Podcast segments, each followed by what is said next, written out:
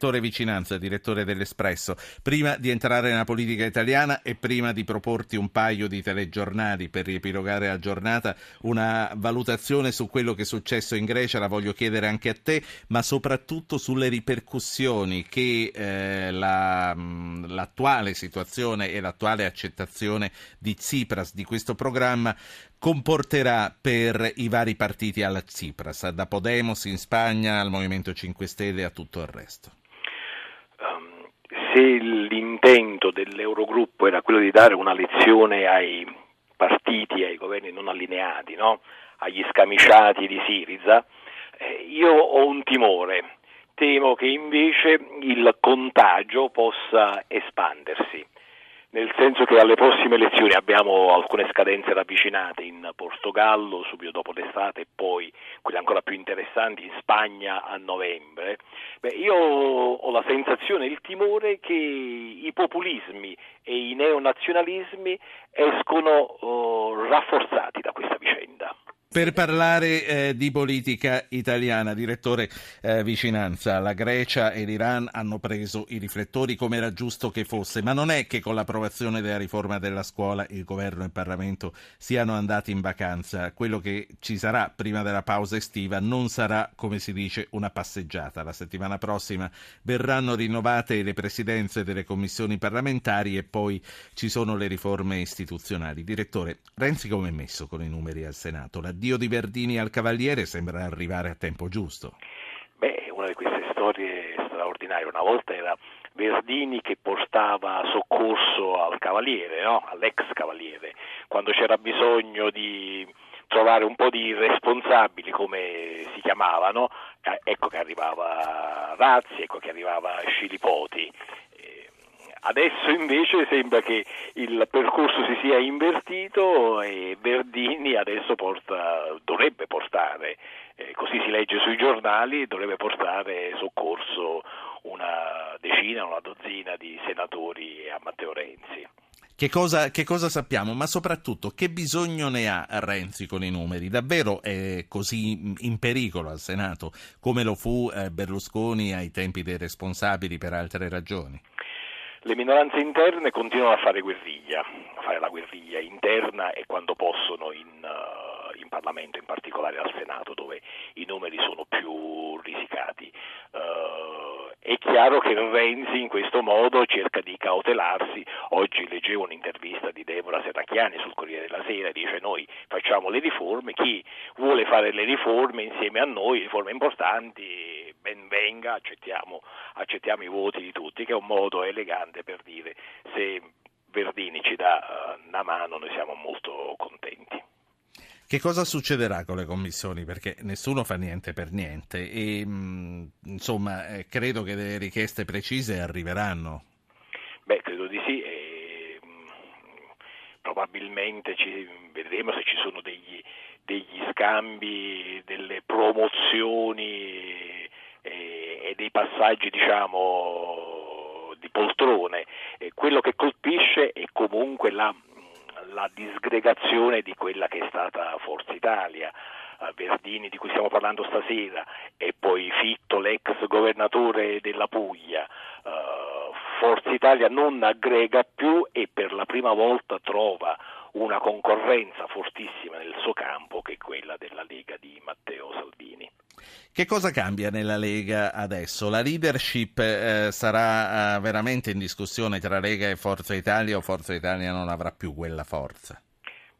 Io credo che sia nei fatti uh, un, diciamo, una, prevalenza, una prevalenza della Lega, cioè la capacità di semplificazione dei problemi, la, la, narrazione demagogica che Salvini fa supera persino il più mirabolante Berlusconi degli anni d'oro. Che cosa sta succedendo nel Movimento 5 Stelle a proposito dei riposizionamenti? Eh, qualcuno è andato nel PD, gira voce che qualcun altro stia per passare all'Italia dei Valori. All'Italia dei Valori, tra l'altro, che se no esiste adesso. Beh, questa è la notizia, intanto che esiste Italia dei Valori. Già stiamo dando la notizia ai ecco. nostri ascoltatori. Ma che cosa, che cosa sta succedendo? Il Movimento 5 Stelle è, è in una fase di assestamento. I, i figli stanno in qualche modo uccidendo i padri, come nella migliore tradizione, nel senso che il piccolo gruppo dirigente intorno al cosiddetto direttorio, i Di Maio, i Di Battista, eccetera, sono sempre più autonomi dai, eh, dai papai ingombranti, Casaleggio e Grillo, e, e poi tutto intorno c'è un, uh, un agitarsi.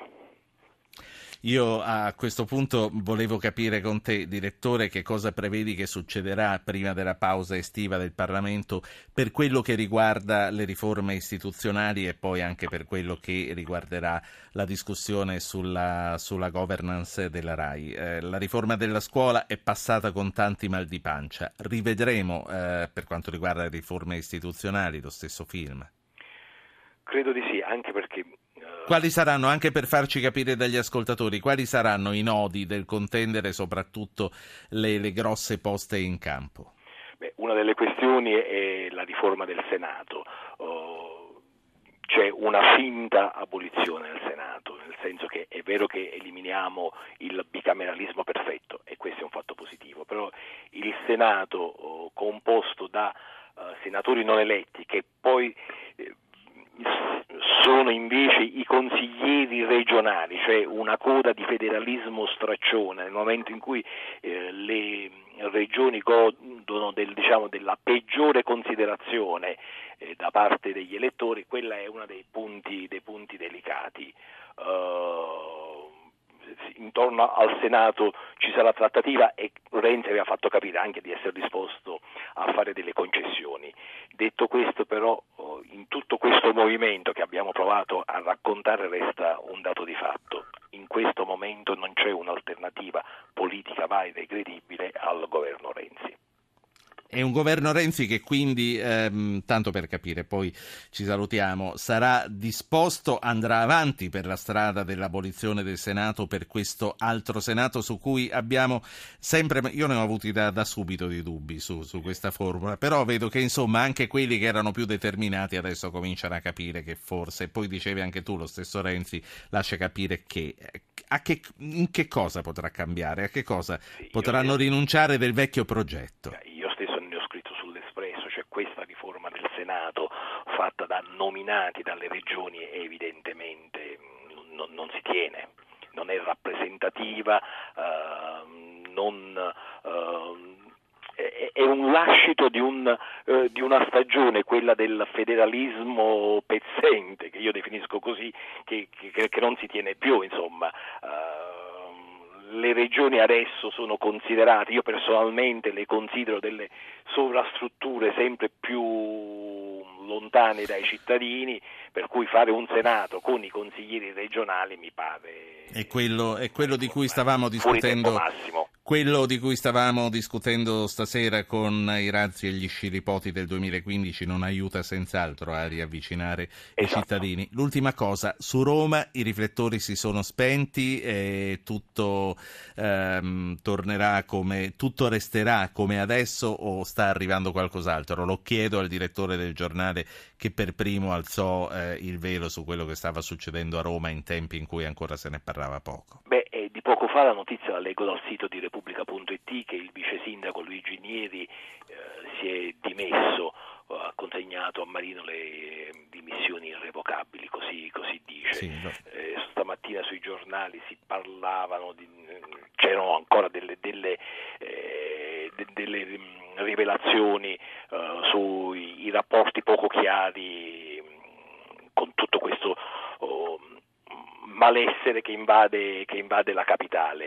Eh, noi sull'Espresso abbiamo raccontato questo malaffare perché eh, era sotto gli occhi di tutti, bastava però volerlo vedere e volerlo raccontare. Adesso la palla è nelle mani del ministro Alfano a cui il prefetto Gabrielli sta consegnando la, la relazione e credo che il, di Roma dobbiamo ancora occuparcene. Grazie, grazie al direttore dell'Espresso Luigi Vicinanza.